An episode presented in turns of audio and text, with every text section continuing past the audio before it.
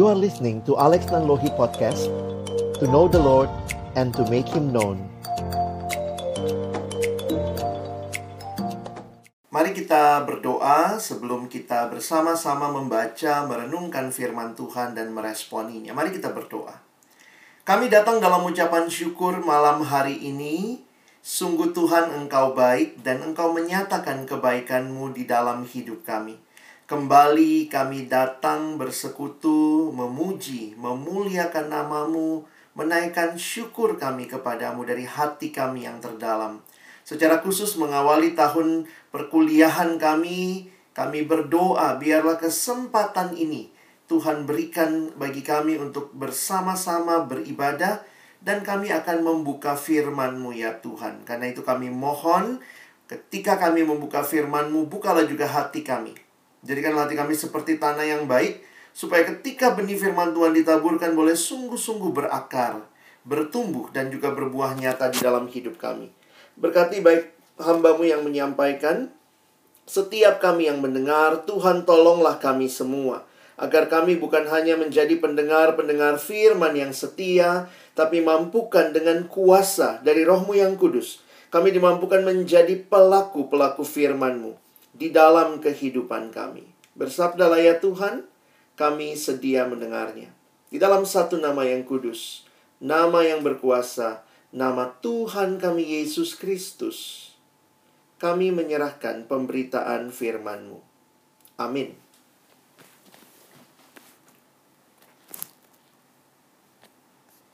Ya. Makasih Jordan. Nanti kita ketemu lagi ya. Ya. Teman-teman yang dikasihi Tuhan, Shalom, selamat malam. Saya sekali lagi bersyukur kepada Tuhan buat kesempatan yang indah ini boleh bertemu dengan teman-teman dari berbagai kampus yang ada di wilayah uh, Kota Mataram dan sekitarnya ya. Nah, saya akan mulai dengan satu presentasi ada PowerPoint yang saya siapkan buat teman-teman malam hari ini dan uh, sesuai tema yang diberikan untuk kita pikirkan adalah here and now. Nah, saya ingin kenal juga ya teman-teman semua yang sudah gabung. Nah, teman-teman coba kita interaksi sebentar di live chat ya. Bagaimana saudara menggambarkan perasaanmu di awal perkuliahan ini? Wah, ini kan sudah uh, memasuki uh, awal kuliah begitu ya. Nah, teman-teman bisa lihat tuh ada sembilan emosi, emoticon yang ada. Coba teman-teman pilih pilihnya maksimal dua ya. Ya, untuk kita saling tahu aja dan saling kenal. Apa yang menjadi emosi perasaanmu mengawali tahun ajaran atau tahun perkuliahan ini? Silakan. Gampang kok jawabnya tinggal sebutin angkanya saja ya. Saya tunggu di live chat satu menit ini. Silakan teman-teman. Oke. Okay. Sudah ada yang jawab? Jadi apa yang teman-teman rasakan? Satu dan empat. Wah, Ardi satu dan empat ya. Wah, gimana teman-teman yang lain? Ini karena situasinya lagi begini ya. Satu dan delapan. Wah, dari Tirsa. Silakan teman-teman. Wow. Satu dan lima. Ini kalau disuruh pilih, saya juga milih yang mana gitu ya. Nah, teman-teman bisa lihat itu ya. Udah keluar tuh ya di live chat. Um, ini semua emosi-emosi kita yang muncul gitu ya di saat seperti ini. Ada yang kayaknya senang-senang aja. Ada yang senang campur sedih, ada yang juga mungkin bingung begitu ya, ada yang terkejut, ada yang mungkin mahasiswa baru, eh sekalinya masuk ternyata semuanya online atau mungkin juga jadi susah berinteraksi uh, ada nih teman kita juga ya semua teman-teman bisa lihat itu ya emosi-emosi yang muncul. Thank you, thank you buat teman-teman yang sudah memberikan uh, partisipasinya di live chat. Nah, oke, okay, sekarang uh, akan mulai untuk mengajak kita melihat kaitan dengan tema kita malam hari ini. Ya, kita bicara here and now. Di sini dan sekarang. Wah, menarik nih. Teman-teman pernah nggak ngalamin salah jalan dalam kehidupan? Biasanya kalau teman-teman salah jalan, biasanya apa sih yang kita lakukan? Kalau salah jalan, Ya paling gampang sih putar balik ya. putar balik, wah balik lagi deh. Jadi jangan diteruskan. Jangan terusin kalau udah jelas-jelas salah jalan. Dalam hidup kita sering kali harus memilih. Mau terus di jalan yang sama atau kita putar balik. Nah, tapi juga dalam kehidupan bagaimana jika pilihannya seperti ini, teman-teman? Coba lihat slide-nya ya. Nah, gimana kalau pilihannya seperti ini? Nggak tahu juga ini di jalan mana ini ya. Surga dan neraka. Teman-teman, ada banyak hal dalam hidup harus kita putuskan, harus kita pilih. Saya pernah baca satu baju t-shirt anak remaja, tulisannya yang saya ingat banget, kalimatnya begini. Masa kecil bahagia, masa muda foya-foya, masa tua kaya raya, mati masuk surga. Teman-teman jujur ya, kalau ada hidup seperti ini, Kak Alex pilih duluan. Karena memang realitanya ya kita mau yang enak begitu ya. Tapi hidup tidak seperti itu. Ketika kita menjalani kehidupan ini, teman-teman, hidup itu sebenarnya adalah serangkaian pilihan. Kalimat ini menyatakan life is made up of an infinite amount of choices ada begitu banyak pilihan-pilihan yang harus kita buat dalam hidup. Karena itu, buatlah pilihan yang tepat, pilihan yang bijaksana. Sehingga kita selalu ada dalam dunia yang memberikan kepada kita begitu banyak pilihan. Tapi di sisi yang lain, kita pun sadar begitu singkatnya waktu. Here and now. Bagaimana kita benar-benar bisa memilih apa yang tepat, apa yang sesuai dengan kehendak Tuhan tentunya. Karena kalau kita bicara tentang hidup kita, jangan sampai kita melewatkan waktu hidup tanpa kita berjumpa dengan juru selamat, pemilik hidup kita yang mengasihi kita. Kekristenan berbicara tentang satu pilihan yang penting, yaitu pilihan mengikut Tuhan. Tentu bagi kita orang percaya bukan kita sebenarnya yang memilih Tuhan ya. Tapi kalau kita tahu bahwa Tuhan yang terlebih dahulu memilih kita. Sehingga ketika kita bisa meresponi. Ini sebenarnya adalah respon atas anugerah Tuhan yang telah memilih kita. Dan bagaimana kita meresponinya? Di sini, sekarang, ambillah keputusan. Saya mengajak kita merenungkan bagian ini dari satu bagian firman Tuhan di dalam satu Petrus pasal yang kedua. satu Petrus pasal yang kedua, ayat yang ke-24. Kita akan melihat kenapa kekristenan dengan sangat tegas berbicara tentang keselamatan. Apa sih yang disampaikan? Kenapa kita harus memilih jalan selamat, jalan anugerah yang telah dinyatakan oleh Yesus? Nah, mari kita lihat sama-sama dari ayat ini dan kita coba refleksikan buat kehidupan kita juga. Nah, mari kita baca sama-sama. Silakan yang ada di rumah kita baca dengan suara yang lantang. 1 Petrus 2 ayat 24. Ia atau Yesus sendiri telah memikul dosa kita di dalam tubuhnya di kayu salib supaya kita yang telah mati terhadap dosa hidup untuk kebenaran oleh bilur-bilurnya kamu telah sembuh. Menarik sekali untuk memperhatikan kekristenan juga berbicara tentang keselamatan. Sebenarnya semua kepercayaan berbicara tentang keselamatan. Tetapi kekristenan berbicara keselamatan dari satu bahaya yang terbesar dan terakhir. Maksudnya apa? Teman-teman kalau kita jalan misalnya ya hari ini kita jalan kaki ke tempat mana misalnya waktu kita jalan kan biasanya orang bilang eh selamat ya atau hati-hati di jalan. Jadi supaya kamu selamat. Itu sebenarnya yang diharapkan kalau orang mendoakan kita gitu ya. Semoga kamu selamat di jalan. Tetapi pertanyaannya setelah kamu sampai di tujuan kamu jalan kaki sampai di tujuan pertanyaannya mungkin nggak alami celaka?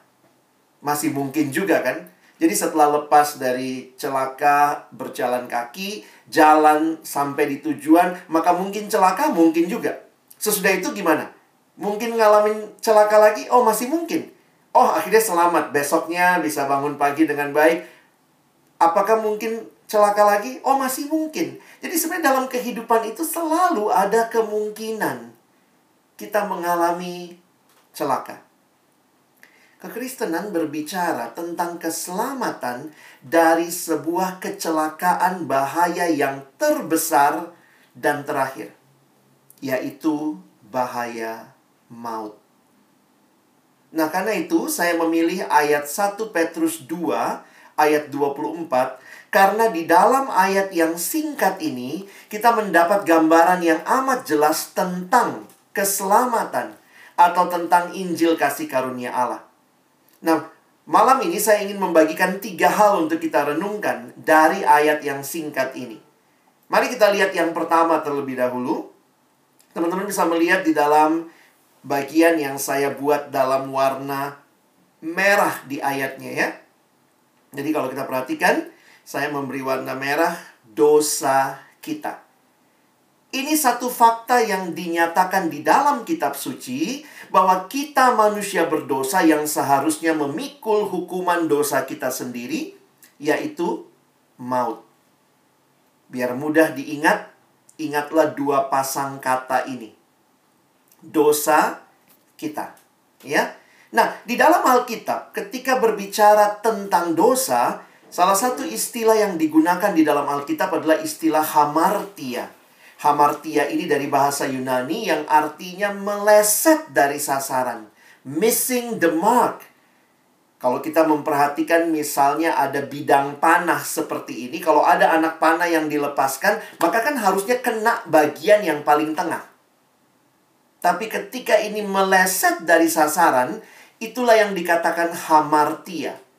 Nah, waktu teman-teman memperhatikan ketika Allah menciptakan kita, sebenarnya manusia yang diciptakan oleh Allah adalah manusia yang harusnya memuliakan Allah. Dia paling tepat ketika dia hidup memuliakan Allah. Tetapi yang terjadi apa? Manusia berontak kepada Allah. Inilah yang disebut hamartia. Tidak mencapai sasaran yang Tuhan tetapkan. Tuhan memberikan kesempatan sebenarnya manusia untuk boleh mengasihi dia dan hidup bagi Allah. Tetapi di dalam dosa, teman-teman lihat ya. Bukan Allah yang menjadi fokusnya, tetapi diri sendiri. Manusia berkata, I am everything. Harusnya kita menyadari bahwa di dalam hidup yang Tuhan rancangkan, God is everything. Allah lah segala-galanya. Dosa ini adalah mengatakan akulah segala-galanya. How do you spell sin? S I-N. Ada yang berkata, what is sin? Apa itu dosa? Sin is the I in the center. Aku yang paling utama. Sehingga di dalam dosa, begitu mengerikannya manusia menganggap dirinya lah segala-galanya. Sehingga kalau teman-teman memperhatikan, Inilah gambaran kehidupan manusia di dalam dosa. Gambaran yang menyatakan semua yang aku mau, yang aku suka, yang penting aku aman. Tidak peduli apa yang orang lain alami. Tidak peduli apakah itu sesuai dengan kehendak Tuhan atau tidak. Inilah realita yang teman-teman dan saya juga alami ketika kita telah jatuh ke dalam dosa. Dan begitu mengerikan. Manusia terikat kepada dosa di dalam dosa gambarannya ini sebenarnya menarik teman-teman ya memperhatikan bagaimana dosa ini digambarkan seperti sesuatu yang awalnya mungkin begitu manis dan indah. Tetapi pada akhirnya itu menjerat, membuat kita hancur, bahkan akhirnya membinasakan. Ada ilustrasi yang diberikan oleh John Stott ketika dia mengatakan uh, gambarannya tentang orang di padang gurun ya. Nah, ternyata di padang gurun itu siangnya tuh panas sekali. Malamnya itu malamnya itu dingin sekali. Sehingga misalnya kalian membayangkan seorang yang lagi berjalan di padang gurun atau bersama dengan untanya begitu ya. Maka kalau sudah sampai di satu tempat malam hari dia buat kemah, dia istirahat di dalam kemah. Nah, Biasanya karena untanya kedinginan di luar, nah ini biasanya di di padang pasir seperti itu ya. Kalau untanya kedinginan di luar, unta tuh mau juga masukkan kepalanya ke dalam tenda. Nah, ini tipsnya Kalau dia sudah mulai masukkan kepalanya ke dalam tenda, harus buru-buru disuruh keluar. Jangan kasihan, aduh kasihan untanya kepana, eh, kedinginan. Jadi karena kalau kita biarkan kepalanya di dalam tenda, maka perlahan-lahan nanti kemudian lehernya masuk. Habis lehernya masuk, punuknya masuk. Udah punuknya masuk, kemudian kaki belakangnya masuk. Nanti lama-lama untanya yang di dalam tenda orang di dalamnya yang malah di luar tenda. Nah, ini teman-teman mesti perhatikan. Ini gambaran bagaimana dosa itu menyelinap masuk perlahan-lahan. Jangan beri celah kepada dosa. Karena ini akan sangat mengerikan. Bahkan di dalam Alkitab digambarkan hidup di dalam dosa itu seperti sedang terikat, sedang terbelenggu, teman-teman. Di dalam kitab Roma digambarkan dosa seperti tuan. Jadi dosa dipersonifikasi. Digambarkan seperti tuan yang sedang memperbudak.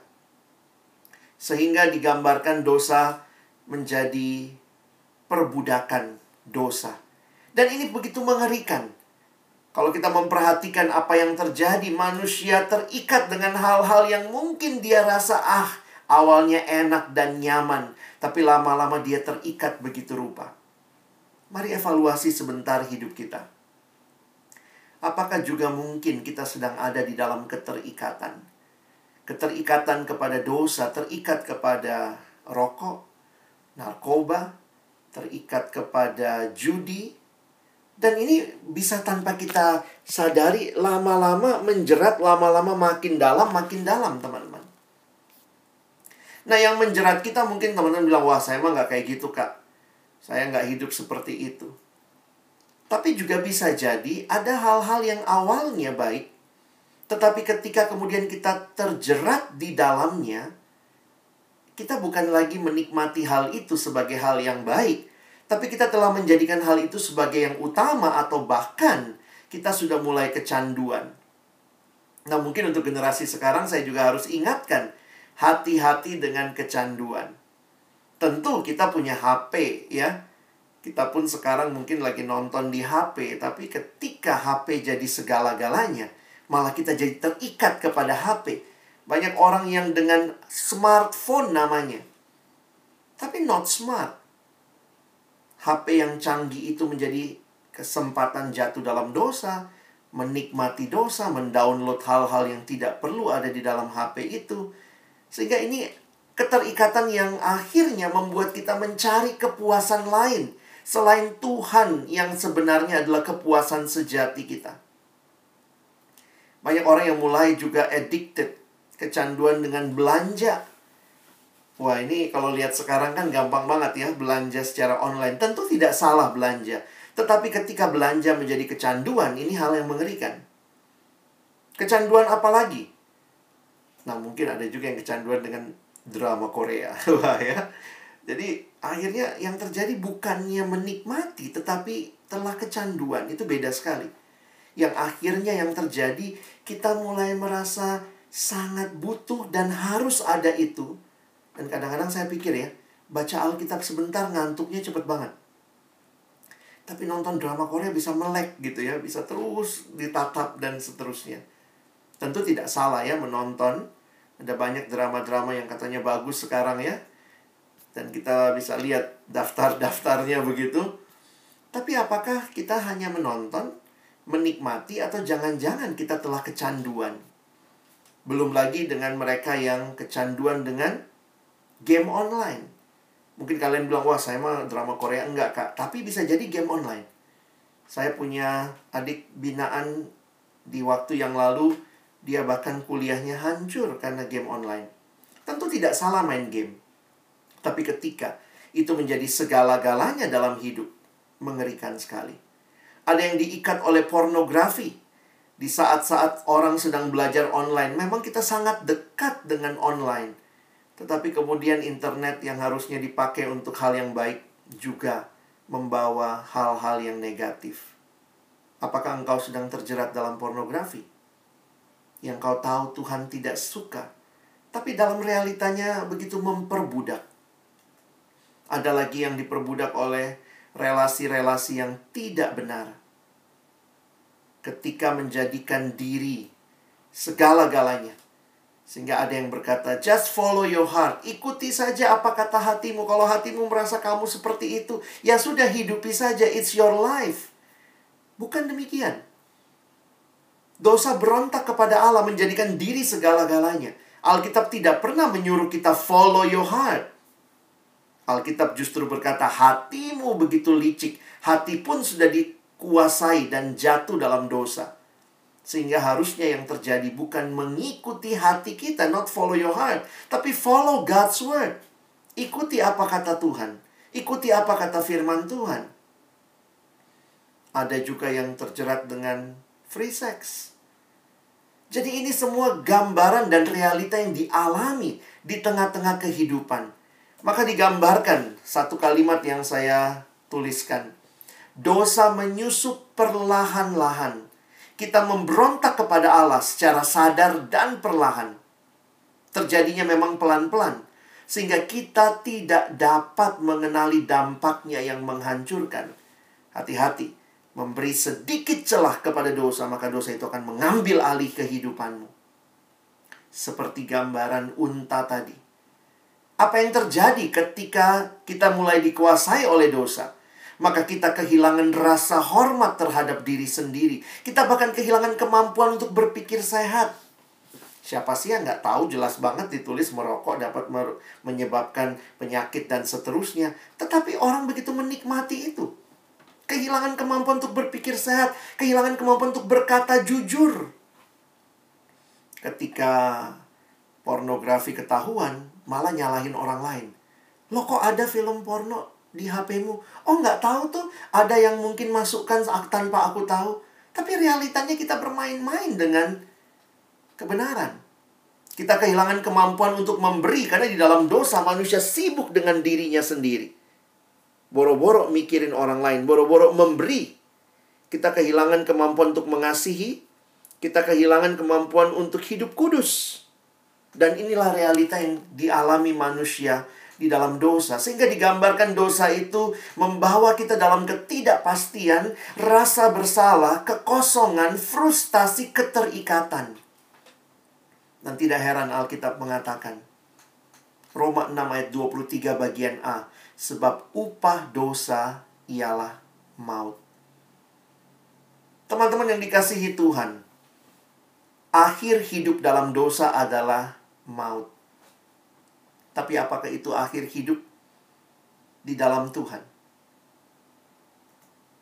Kembali kita melihat 1 Petrus 2 ayat 24. Teman-teman lihat yang sekarang saya buat dalam warna merah. Gambaran ini dengan jelas menyatakan kepada kita bahwa Kristus memikul hukuman dosa kita, yaitu maut melalui kematiannya di kayu salib. Masih ingat dua pasang kata pertama? Dosa kita. Selanjutnya dari ayat ini kita belajar tentang salib Yesus.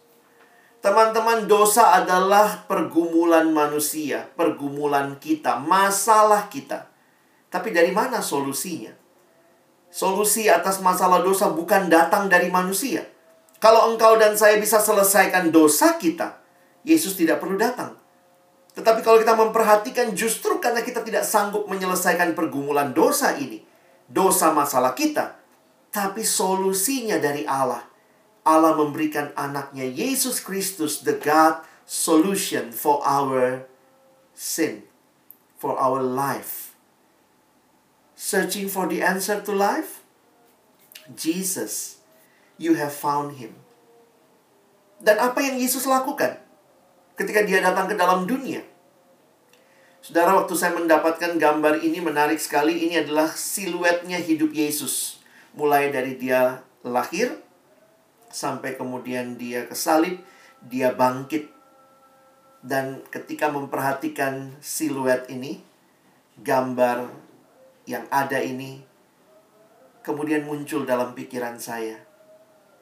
Di mana Yesus berkata sudah selesai? Yesus berkata sudah selesai, bukan di palungan. Dia tidak datang hanya untuk lahir. Kalau Yesus datang untuk lahir, maka selesainya di palungan. Bisa dia ngomong, udah selesai. Wah, itu pasti uh, para gembala lari ya. Ada anak kecil, bayi ngomong, sudah selesai. Tidak. Yesus tidak berkata sudah selesai di palungan. Dia tidak berkata sudah selesai waktu dia memberi makan 5.000 orang, lalu dia katakan sudah selesai. Tidak. Dan Yesus pun tidak mengatakan sudah selesai ketika dia selesai berjalan di atas air. Bukan itu. Dia berkata sudah selesai di kayu salib. Karena di situlah hutang dosamu dan hutang dosaku diselesaikan. Kalimat yang menarik dari hamba Tuhan almarhum pendeta Billy Graham. Beliau berkata Allah membuktikan kasihnya pada kayu salib. Ketika Kristus digantung berdarah dan mati, itulah saatnya Allah berkata kepada dunia, I love you. Aku mencintaimu. Aku mencintaimu. Maut bukanlah akhir yang Tuhan ingin bagi saudara. Dia mengasihi saudara dan saya. Dia memberikan anaknya yang tunggal. Mati di kayu salib. Sehingga hamba Tuhan John Stott mengatakan kalimat yang indah di dalam bahasa Inggris. Karena permainan katanya indah sekali dalam bahasa Inggris. If we are looking for a definition of love, we should look not in a dictionary, but at Calvary. Saudara mau tahu apa itu cinta? Apa itu kasih? What is love? Bukan cari di, di, di kamus ya. Not in a dictionary, but at Calvary. Lihatlah ke Calvary. Sekarang orang kalau ditanya, apa itu cinta, apa itu love. Wow, langsung tangannya gini semua ya. Sarang-sarang gitu ya. But this is not love. Bukan ini yang Alkitab bicarakan tentang kasih. Bukan cuma sebuah simbol love seperti ini. Tetapi this is love. Di kayu salib itu nyata betul kasih Allah bagi dunia. Dosa telah dikalahkan di kayu salib Kematian Kristus merupakan dasar pengharapan kita dan janji bagi kemenangan kita. Teman-teman perhatikan, kayu salib seperti U-turn. Putar balik. Kalau dulunya kita seperti jalan tol menuju dosa, kita udah salah jalan dalam dosa, dosa, dosa, dosa, dan akhirnya menuju ke kebinasaan maka saya mengutip kalimat ini. Salib itu merupakan satu-satunya jalan keselamatan. Dan salib memberikan tujuan baru bagi kehidupan. Salib membalikkan hidup yang menuju kebinasaan menjadi hidup yang menikmati keselamatan. Teman-teman, dosa kita diselesaikan oleh salib Yesus. Hal yang terakhir, sekarang lihat masih ayat yang sama. Lihat dalam ayat ini yang Kak Alex buat dalam warna merah. Hidup untuk kebenaran. Menarik sekali, ayat ini singkat sekali tapi menampung semua keindahan Injil kasih karunia. Tujuannya adalah supaya kita yang telah mati karena dosa kini hidup untuk kebenaran. Teman-teman dan saya yang diselamatkan oleh Tuhan maka ingat, dosa kita, salib Yesus, supaya apa? Tujuannya supaya kita hidup benar. Teman-teman perhatikan bahwa kematian Yesus tidak saja memastikan kita boleh beroleh pengampunan dosa, tetapi juga kematian Kristus menandai kita masuk dalam kehidupan yang baru kehidupan yang kudus. Karena itu John Stott mengatakan, tetapi juga memastikan kekudusan kita.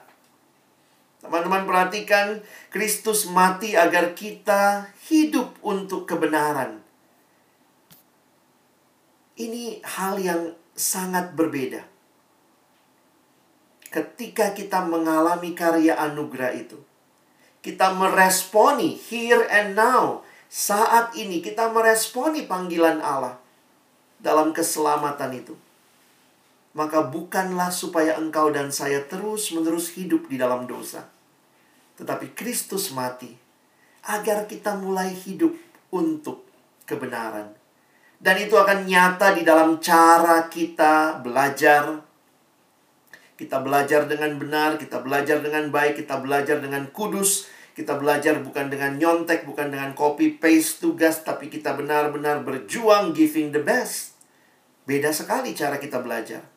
Cara kita bergaul bukan sekadar bergaul, tapi ternyata itu mendukakan hati Tuhan. Kita belajar memilih pergaulan yang membangun hidup kita dan kemudian di dalamnya Tuhan dimuliakan. Kalau teman-teman juga sudah berpacaran, maka tentunya cara berpacaranmu pun berbeda. Coba lihat tulisan itu. True love waits. Bukan free love, bukan free sex. Ada kalimat kecil di bawahnya, ada yang bisa lihat di Zoom. Kalimat di bawahnya, save it until marriage. Kita mau memberikan yang kudus, yang benar kepada Allah. Save it until marriage. Bukan free love dan free sex. Banyak orang buka kado sebelum ulang tahun ya. Itu gambaran seks yang dinikmati sebelum pernikahan. Allah menciptakannya dalam kekudusan. Sehingga benar-benar kehidupan yang baru yang kita alami. Ketika Yesus ada, bertahta, berkuasa di dalam hati kita di dalam kehidupan kita. Teman-teman, masih ingat tiga pasang kebenaran yang kita pelajari malam ini? Pertama, dosa kita begitu mengerikan. Namun salib Yesus menjadi jawaban atas pergumulan dosa kita supaya engkau dan saya hidup benar. Teman-teman, apa yang harusnya menjadi respon kita here and now? Ada kalimat yang saya coba renungkan dalam satu kutipan yang mengatakan hal ini. The time is running out. Waktu semakin dekat, semakin sedikit waktu. Wake up and make a decision. Bangkitlah buatlah keputusan. Apakah dunia ini yang kau pilih atau Yesus? Teman-teman, mengawali tahun ajaran baru ini, saya tidak tahu siapa engkau, bagaimana hidupmu, tapi saya percaya Tuhan kenal setiap teman-temanku. Tuhan tahu hidupmu. Tuhan mengasihi saudara, sehingga panggilannya bagimu hari ini jika ada di antara saudara yang mendengarkan firman Tuhan, yang berkata, "Tuhan, aku hidup dalam dosa, tapi hari ini aku mendengar berita anugerah itu, salib Kristus, karya yang genap, dan aku tidak mau hidup lebih lama di dalam dosa. Aku mau persembahkan hidupku kepadamu, Tuhan. Aku mau hidup benar bagimu." Maka apa keputusan yang teman-teman perlu ambil? Apa respon yang perlu kita buat? Here and now. Waktu semakin singkat. Buka hatimu. Terima Yesus di dalam hidupmu. Ini keputusan penting dalam kehidupan karena ini bukan saja bicara tentang keputusan kita mau berkuliah di mana, mau ambil jurusan apa. Semua keputusan-keputusan kita yang lain dalam dunia ini sifatnya temporer. Tetapi keputusan menerima Yesus punya dampak yang kekal. Karena di dalam dialah kita beroleh keselamatan, kehidupan yang kekal. Dan tanpa Yesus, hanya ada kebinasaan yang kekal. Itulah maut. Upah dosa ialah maut. Tetapi kasih karunia Allah ialah hidup yang kekal di dalam Kristus Yesus. Teman-teman, apa artinya terima Yesus? Banyak orang yang berkata, saya mau dari kecil sudah Kristen, Kak. Saya sudah kenal Yesus, tetapi banyak yang mengenal Yesus hanya sebatas pengetahuan Sudahkah dia sungguh-sungguh menjadi Tuhan dan Juru Selamat dalam hidupmu? Semua orang bisa ngomong Yesus mati. Semua orang bisa ngomong Yesus bangkit.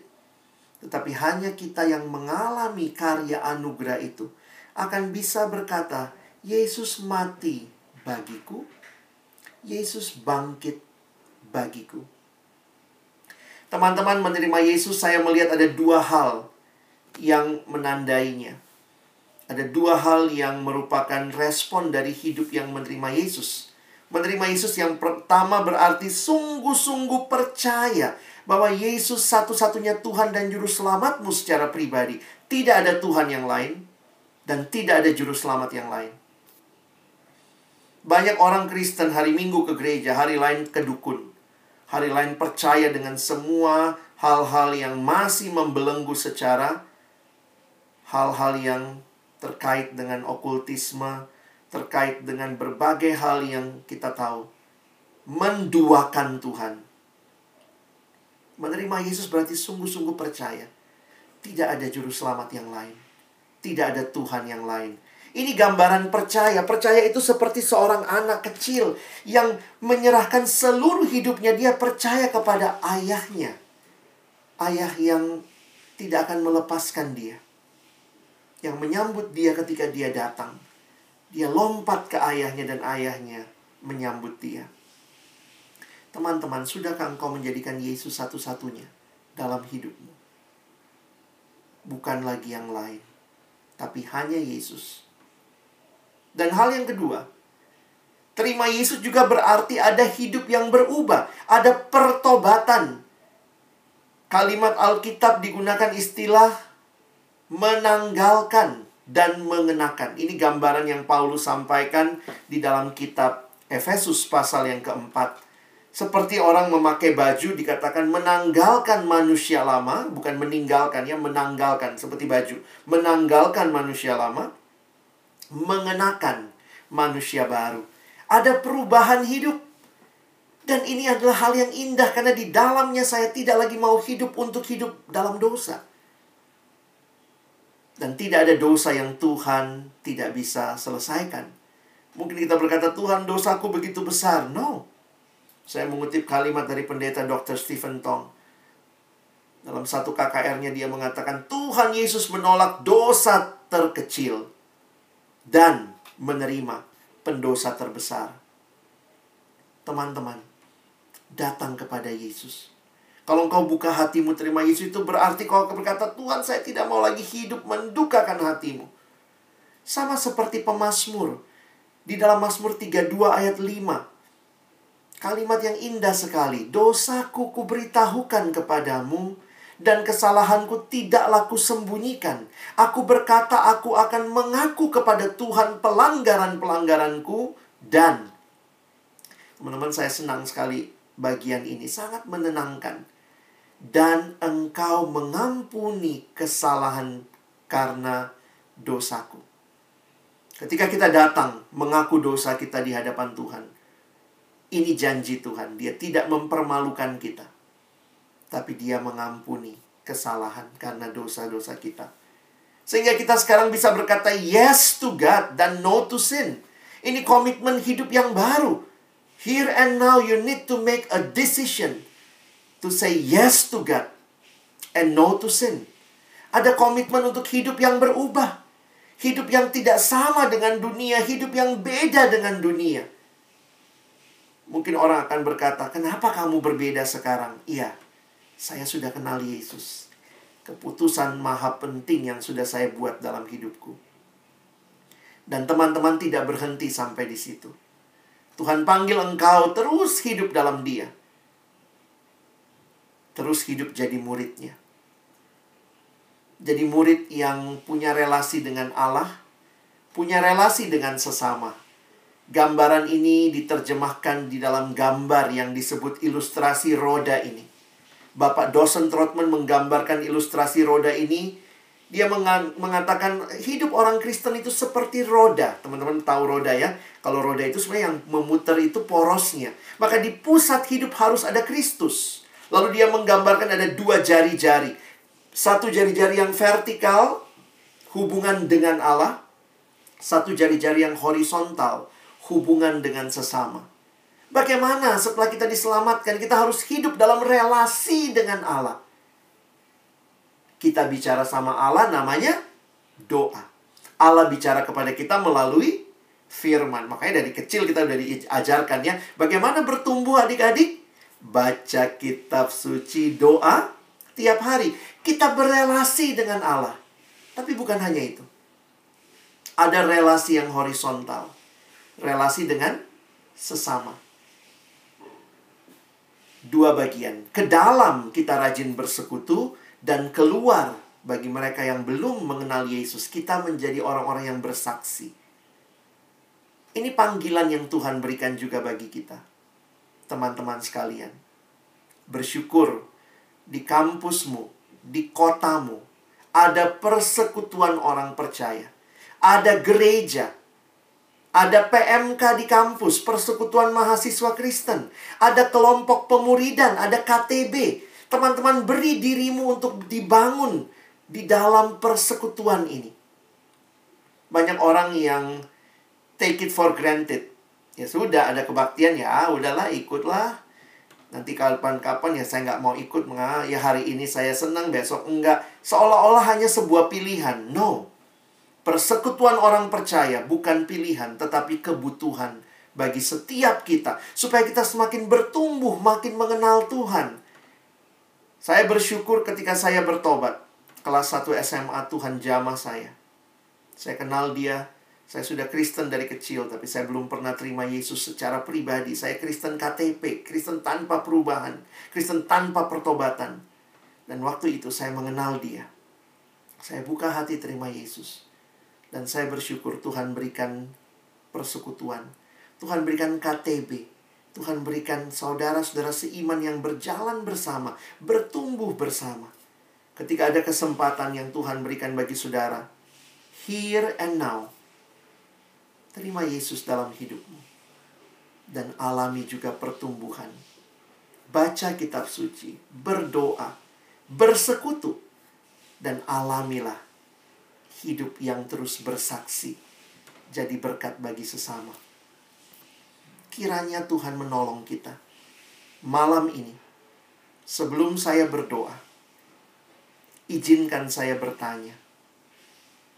Adakah di antara saudara malam hari ini setelah mendengar firman? Setelah engkau mengerti kasih karunia Allah.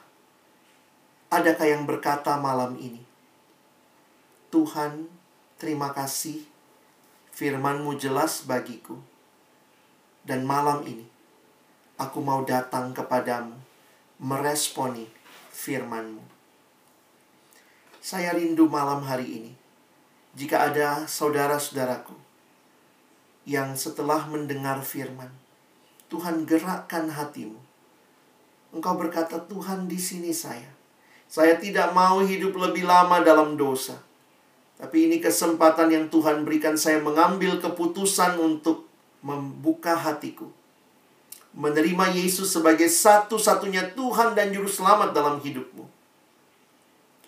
Jika ada di antara saudara-saudaraku yang mau buka hatimu, terima Yesus untuk pertama kalinya malam hari ini. Saya rindu mendoakan keputusanmu.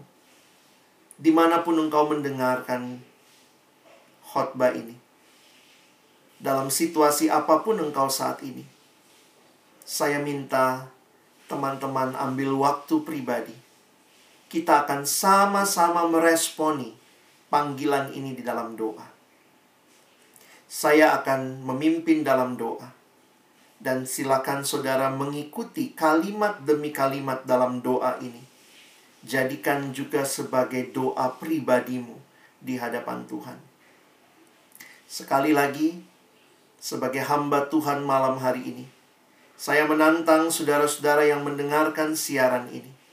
Jika Tuhan berbicara jelas bagimu malam ini, dan kau mau buka hatimu terima Yesus, mari taruh tangan kananmu di dadamu, dan sambil kita berdoa, biarlah ini menyatakan komitmen kita. Here and now saya buka hatiku terima Yesus dalam hidupku. Mari dengan tangan yang tetap ada di dada kita. Mari saudara ikuti doa saya. Bapa di dalam surga, aku bersyukur kepadamu Tuhan malam hari ini. Aku sadar aku orang berdosa. Aku sadar aku membutuhkan anugerah Tuhan. Aku bersyukur kepadamu Tuhan untuk karya kasih-Mu Aku bersyukur untuk anakmu yang tunggal Tuhan kami Yesus Kristus. Aku percaya bahwa Yesus adalah satu-satunya Tuhan dan Juru Selamat pribadiku. Aku mau hidup di dalam Dia. Aku bersyukur bahwa Engkau memberikan putramu bagiku. Terima kasih karena Yesus telah mati untuk dosa-dosaku. Ya Yesus, masuklah ke dalam hatiku. Kendalikanlah hidupku. Aku ingin mengikuti Engkau seumur hidupku. Tolong aku jadi muridmu yang setia, yang mengenal Tuhan, yang bertumbuh di dalam Tuhan, dan bersaksi di tengah dunia ini. Di dalam nama Tuhan Yesus Kristus, aku bersyukur, aku berserah Amin.